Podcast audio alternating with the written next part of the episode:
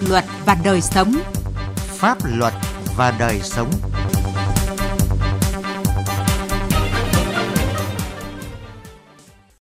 Thưa quý vị và các bạn, sau trang tin pháp luật, chương trình sẽ đề cập tình trạng người nước ngoài phạm tội ở Việt Nam và những lỗ hổng trong công tác quản lý. Xã Tân Lang, huyện Văn Lãng, tỉnh Lạng Sơn, những dấu hỏi cần làm rõ khi để khai thác cát sỏi trái phép tồn tại. Trước hết là trang tin pháp luật. Tòa án nhân dân thành phố Hồ Chí Minh vừa tuyên phạt tử hình đối với Vũ Ngọc Hiếu, quê ở Gia Lai về tội giết người và cướp tài sản. Theo cáo trạng, sau một thời gian yêu nhau, giữa Hiếu và Nhi nảy sinh mâu thuẫn, thường cự cãi nên ít gặp nhau. Tối ngày 31 tháng 5 năm 2018, hai người hẹn nhau đi ăn tối rồi về phòng trọ của Hiếu ở quận Gò Vấp. Tại đây, cô gái đã nói với Hiếu về việc có bạn trai mới. Tức giận vì Nhi sẽ đi lấy chồng, Hiếu nảy sinh ý định giết Nhi. Dạng sáng hôm sau, lúc cô gái ngủ, hắn xiết cổ cho đến khi chết, rồi phân xác nạn nhân bỏ vào 11 túi ni lông giấu trong tủ lạnh, chờ đem đi phi tang. Võ Bạch Hoa, kẻ hành nghề bói toán ở huyện Phú Quốc, đã bị Tòa án dân tỉnh Kiên Giang tuyên phạt 14 năm tù về tội lừa đảo chiếm đoạt tài sản và buộc trả lại cho bị hại hơn 1 tỷ đồng. Theo hồ sơ, giữa năm 2015, một phụ nữ 42 tuổi nhiều lần đến nhờ Hoa xem bói. Biết bà này đang ghen vì nghi ngờ chồng có bồ nhí nên Hoa nảy sinh ý định lừa lấy tiền. Nữ thầy bói phán, chồng của thí chủ bị chúng bùa yêu nên phải chi tiền để hóa giải, nếu không gia đình sẽ gặp nạn ly tán. Hoa nhận hơn 1,1 tỷ đồng và lần lượt giao người phụ nữ ba chai nhựa đựng dung dịch màu đen khoảng 1,5 lít là hỗn hợp từ nước lấy dưới huyệt mộ vừa bốc hoài cốt, lông chó mực và cho đốt từ gỗ quan tài đã qua sử dụng giao cho nạn nhân mang về cho chồng uống. Tòa án Nhân dân tỉnh Thừa Thiên Huế đã mở phiên tòa xét xử và tuyên phạt 12 năm tù đối với bị cáo Lê Hoài Lộc, trú tại phường Phú Cát, thành phố Huế, về tội lạm dụng tín nhiệm chiếm đoạt tài sản.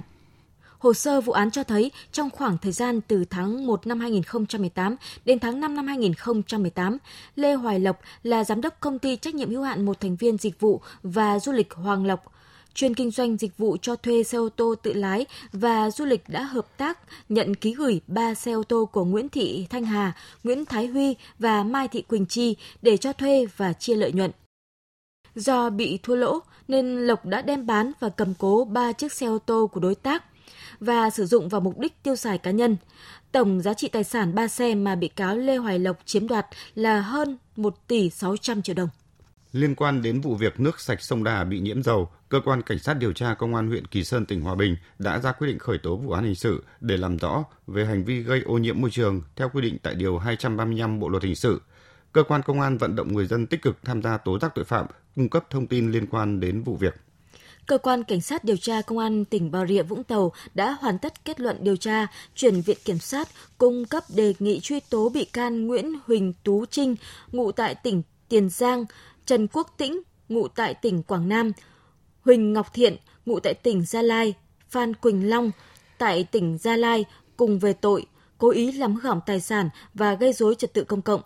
Theo kết luận điều tra, tháng 7 năm 2018, Nguyễn Thái Lực, em trai của Nguyễn Thái Luyện, Chủ tịch Hội đồng Quản trị Tổng công ty Alibaba, ký hợp đồng chuyển nhượng quyền sử dụng 17 thửa đất tại xã Tóc Tiên, thị xã Phú Mỹ, tỉnh Bà Rịa Vũng Tàu với ông Nguyễn Phú Quý, tại tỉnh Đồng Nai. Sau đó, Lục cùng với một số cá nhân khác liên doanh liên kết xây dựng trái phép hạ tầng khu dân cư trên các thửa đất này.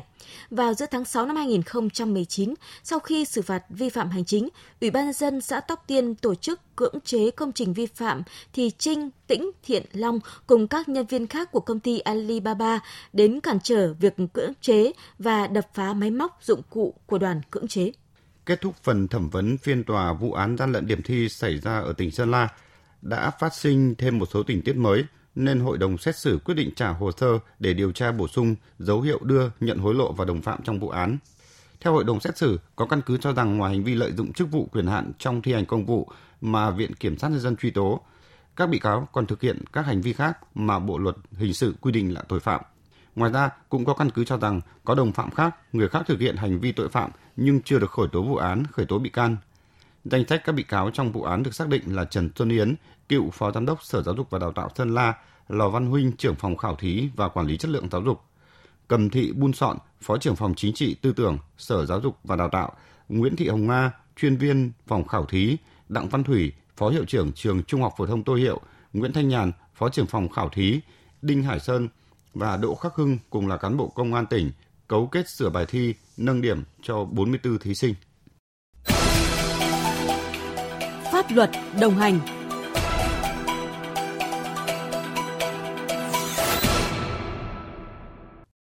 Thời gian gần đây, các lực lượng chức năng ở nhiều địa phương đã phát hiện và bắt giữ nhiều vụ án trộm cắp lừa đảo đến tổ chức đánh bạc, buôn bán vận chuyển và sản xuất ma túy do người nước ngoài thực hiện. Từ những vụ việc vi phạm tội phạm do người nước ngoài thực hiện gần đây cho thấy chúng ta còn những sơ hở trong công tác quản lý các đối tượng này. Tiến Anh, phóng viên Đài Tiếng Nói Việt Nam có bài đề cập. Mới đây, Bộ đội Biên phòng tỉnh Quảng Trị đã bắt giữ một số đối tượng mang quốc tịch Nigeria, thu giữ gần 15 kg ma túy đá. Trước đó tại Nghệ An, Hà Tĩnh, công an phát hiện một số đối tượng người Trung Quốc thực hiện việc cài đặt các thiết bị lấy cắp thông tin thẻ để làm thẻ giả, chiếm đoạt tài sản của các chủ thẻ.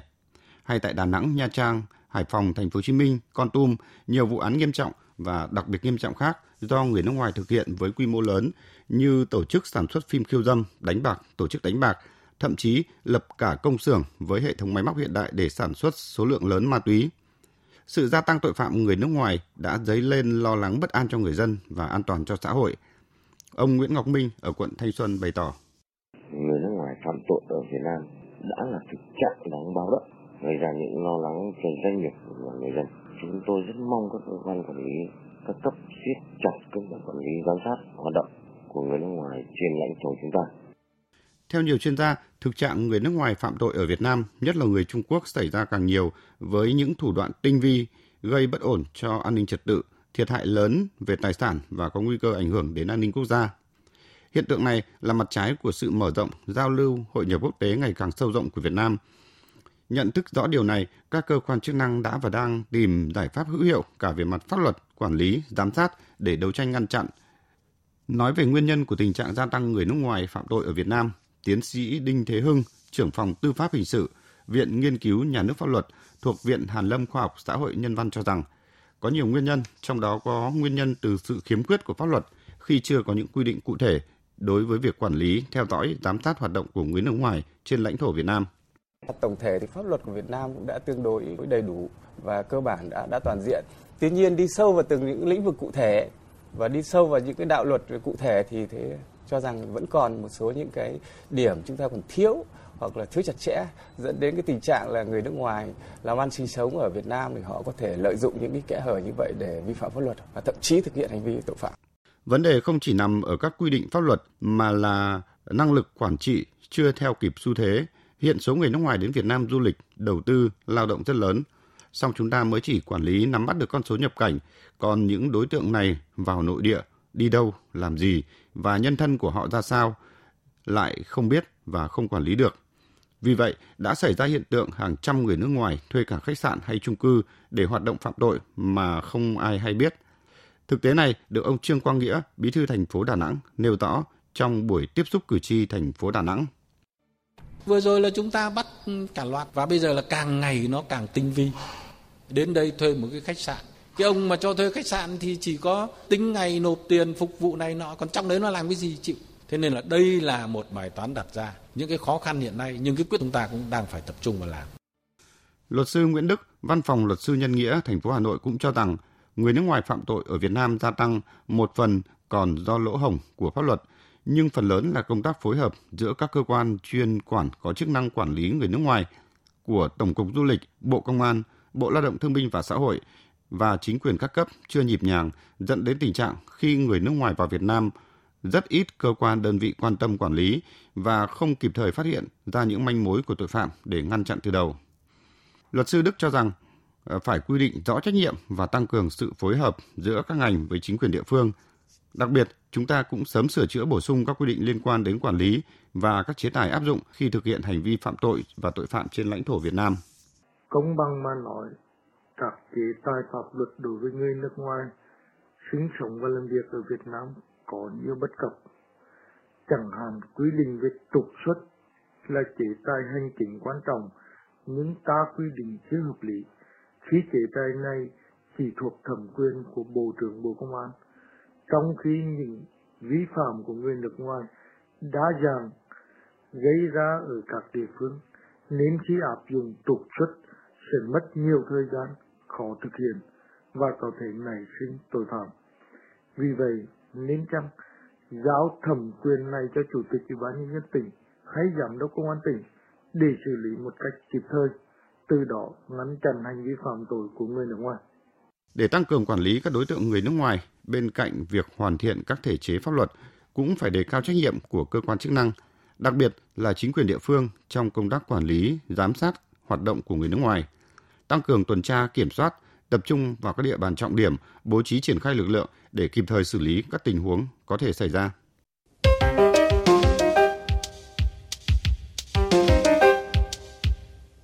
Thưa quý vị và các bạn, công ty cổ phần liên doanh gạch không nung Lạng Sơn đã được cấp phép khai thác cát sỏi trên sông Kỳ Cùng, đoạn qua xã Tân Lang, huyện Văn Lãng, tỉnh Lạng Sơn. Thế nhưng hoạt động khai thác làm sạt lở bờ sông đã và đang khiến người dân vô cùng lo lắng, nhiều lần kiến nghị lên các cấp chính quyền nhưng vẫn chưa được khắc phục. Hoàng Khánh, phóng viên Đài Tiếng Nói Việt Nam thường trú khu vực Đông Bắc phản ánh. Nhiều tháng nay, người dân thôn Thanh Hảo, xã Tân Lang, huyện Văn Lãng, tỉnh Lạng Sơn rất lo lắng về tình trạng sạt lở bờ sông Kỳ Cùng, đoạn chảy qua thôn Thanh Hảo và thôn Bản Làng. Một số người dân địa phương cho biết, sạt về bên này nhiều nhất là cái dòng chảy nó sói vào ở đoạn trên ấy nó đã lở vào mà sụt xuống. Sạt ra khoảng 30 mét nhưng mà đoạn dưới kia trôi xuống sông nhiều khoảng 300 mét. Báo cáo lên xã từ mấy đợt trước nhưng mà xã cũng chả có ý kiến gì. Khai thác tháp thì mới ờ, năm ngoái thôi sạt lở hết cái bờ sông của mình này. Bây giờ lở sát đến cái thổ công rồi xong rồi cái trạm bơm này Đoạn sông Kỳ Cùng chảy qua hai thôn Thanh Hảo và thôn Bản Làng, xã Tân Lang, huyện Văn Lãng, tỉnh Lạng Sơn, được chia làm hai dòng chảy và ngăn cách bởi một bãi bồi ở giữa. Cũng là nơi công ty cổ phần liên doanh gạch không nung Lạng Sơn đang khai thác cát sỏi. Công ty này được cấp phép khai thác từ ngày 14 tháng 8 năm 2019 với thời hạn 10 năm. Trong giấy phép nêu rõ, diện tích khu vực khai thác trên 13 hecta, khai thác bằng phương pháp lộ thiên. Mức sâu khai thác thấp nhất là dương 4,18 mét trữ lượng khai thác gần 500.000 mét khối. Người dân địa phương cho biết, hoạt động khai thác cát sỏi trên đoạn sông này đã diễn ra từ nhiều tháng trước. Ông Bế Văn Khoa, Phó trưởng thôn Thanh Hảo, xã Tân Lang, huyện Văn Lãng, nói. Trước là cái dòng chảy nó sang bên kia nhiều hơn, về bên này ít. Bắt đầu cuối năm 2018, đơn vị về chuẩn bị múc dòng chảy này. Giờ là sạt nhiều rồi. Khảo sát thực tế bờ sông Kỳ Cùng đoạn qua xã Tân Lang, rất dễ nhận thấy nhiều điểm bị sạt lở từ vài mét đến vài chục mét – khu vực trạm bơm của thôn Thanh Hào cũng bị ảnh hưởng nghiêm trọng. Ông Phùng Thế Hái, giám đốc xí nghiệp khai thác công trình thủy lợi huyện Văn Lãng, tỉnh Lạng Sơn cho biết. Dòng chính qua đấy ảnh hưởng nó xói lở đi lâu rồi nó cũng quấn các lớp cát sẽ sâu xuống xong nó gây sạt lở cái cánh bên kia nhiều mưa lũ về nó tống sỏi đá đất đá vào nó đầy bể hút là gây tắc mình không bơm được Lo ngại cuộc sống bị ảnh hưởng, các hộ dân trong thôn Thanh Hảo đã nhiều lần kiến nghị tại các kỳ họp Hội đồng Nhân dân xã. Và đến ngày 26 tháng 3 năm 2019, đại diện thôn Thanh Hảo, chính quyền xã và công ty cổ phần liên doanh gạch không nung Nạng Sơn có buổi làm việc về tình trạng sạt lở bờ sông. Phía đơn vị khai thác thừa nhận tình trạng này có liên quan đến hoạt động khai thác cát sỏi và cam kết sẽ có biện pháp khắc phục. Nhưng đến nay vẫn không có hành động nào cụ thể. Bà Hoàng Thị Thái, bí thư chi bộ thôn Thanh Hảo, xã Tân Lang, huyện Văn Lãng, tỉnh Lạng Sơn bức xúc. Ngoái đến năm nay cũng kiến nghị, năm nay là năm thứ hai rồi. Tháng tư là tiếp xúc cử tri thì dân cũng vẫn kêu gọi cả xã rồi gọi cả bên khai thác cát ấy, sang để làm biên bản cũng đã nói bảo nếu mà sạt lở ấy thì ở bên kia phải chịu trách nhiệm, nhưng mà chịu trách nhiệm thì như thế nào thì cũng không thấy rõ. Tuy nhiên, khi những lo lắng của người dân thôn Thanh Hảo được phóng viên Đài Tiếng Nói Việt Nam trao đổi với lãnh đạo Ủy ban dân xã Tân Lang, ông Hoàng Văn Kiêm, Chủ tịch Ủy ban dân xã lại khẳng định. Thì là nó chủ yếu sói lở vào bên bản làng chứ bên thanh hảo này thì không hề sói lở gì cả. Không biết nghe thì thông tin nào nhưng mà riêng bên thanh hảo thì không hề có sói lở. Chỉ bên bản làng là nó sói lở vào cái đất bờ sông. Mà đất bờ sông thì là nhà nước cung cấp quyền chủ đất khi phóng viên cho biết đã đi thực tế hiện trường và đưa ra nhiều dẫn chứng về việc tình trạng sạt lở bờ sông tại khu vực thôn Thanh Hảo, thì ông Hoàng Văn Kiêm lại yêu cầu phải đúng quy trình từ cấp huyện đến phòng chuyên môn rồi đến cấp xã để cung cấp tài liệu. Ngay sau đó, chúng tôi có cuộc làm việc với lãnh đạo huyện Văn Lãng thì được biết Ủy ban dân huyện Văn Lãng chưa nhận được kiến nghị cũng như báo cáo của xã Tân Lang về vấn đề này. Dù vậy, ông Bế Văn Nhớ, Phó Chủ tịch Ủy ban dân huyện khẳng định sẽ cử cán bộ xuống kiểm tra thực tế và có biện pháp xử lý nghiêm các sai phạm. Do tổ chức khẩn trương kiểm tra và yêu cầu công ty là có cái biện pháp khắc phục sớm nhất là mời đại diện pháp nhân của công ty lên để làm việc và nếu mà cố tình mà không khắc phục nữa thì sẽ báo cáo các cái lực lượng chức năng của tỉnh cũng xử lý. Việc Chủ tịch Ủy ban dân xã Tân Lang khẳng định không có hiện tượng sạt lở bờ sông thôn Thanh Hảo, trái ngược với thực tế. Việc người dân phản ánh nhiều lần về thực trạng sạt lở bờ sông nhưng đều không được hồi đáp và xã cũng không báo cáo lên cấp có thẩm quyền, đều dẫn đến câu hỏi liệu có điều gì khuất tất. Phóng viên Đài Tiếng Nói Việt Nam sẽ tiếp tục thông tin về vấn đề này. Kinh doanh và pháp luật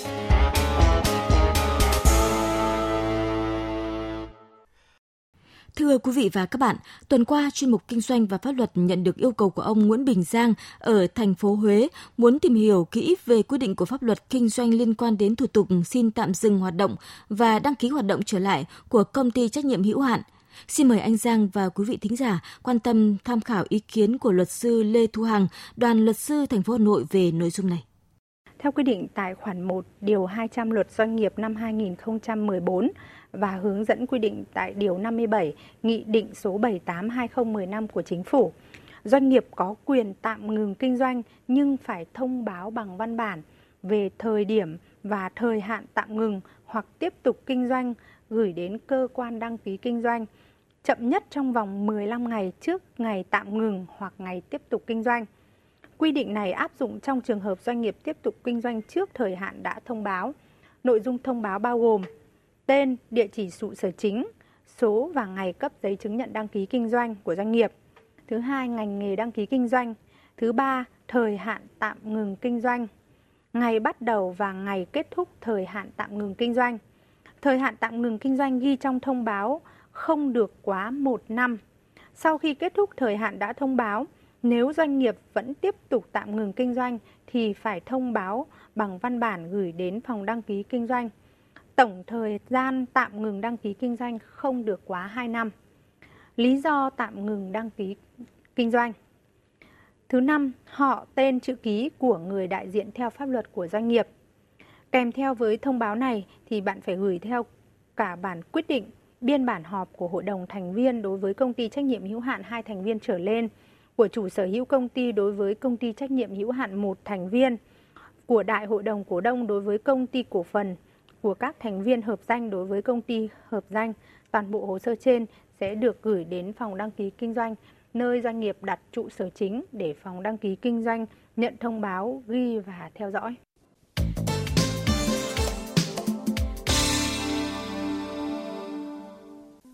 Đến đây, thời lượng dành cho chương trình Pháp luật và đời sống đã hết. Chương trình do biên tập viên Sĩ Lý biên soạn và thực hiện. Cảm ơn quý vị và các bạn đã quan tâm theo dõi.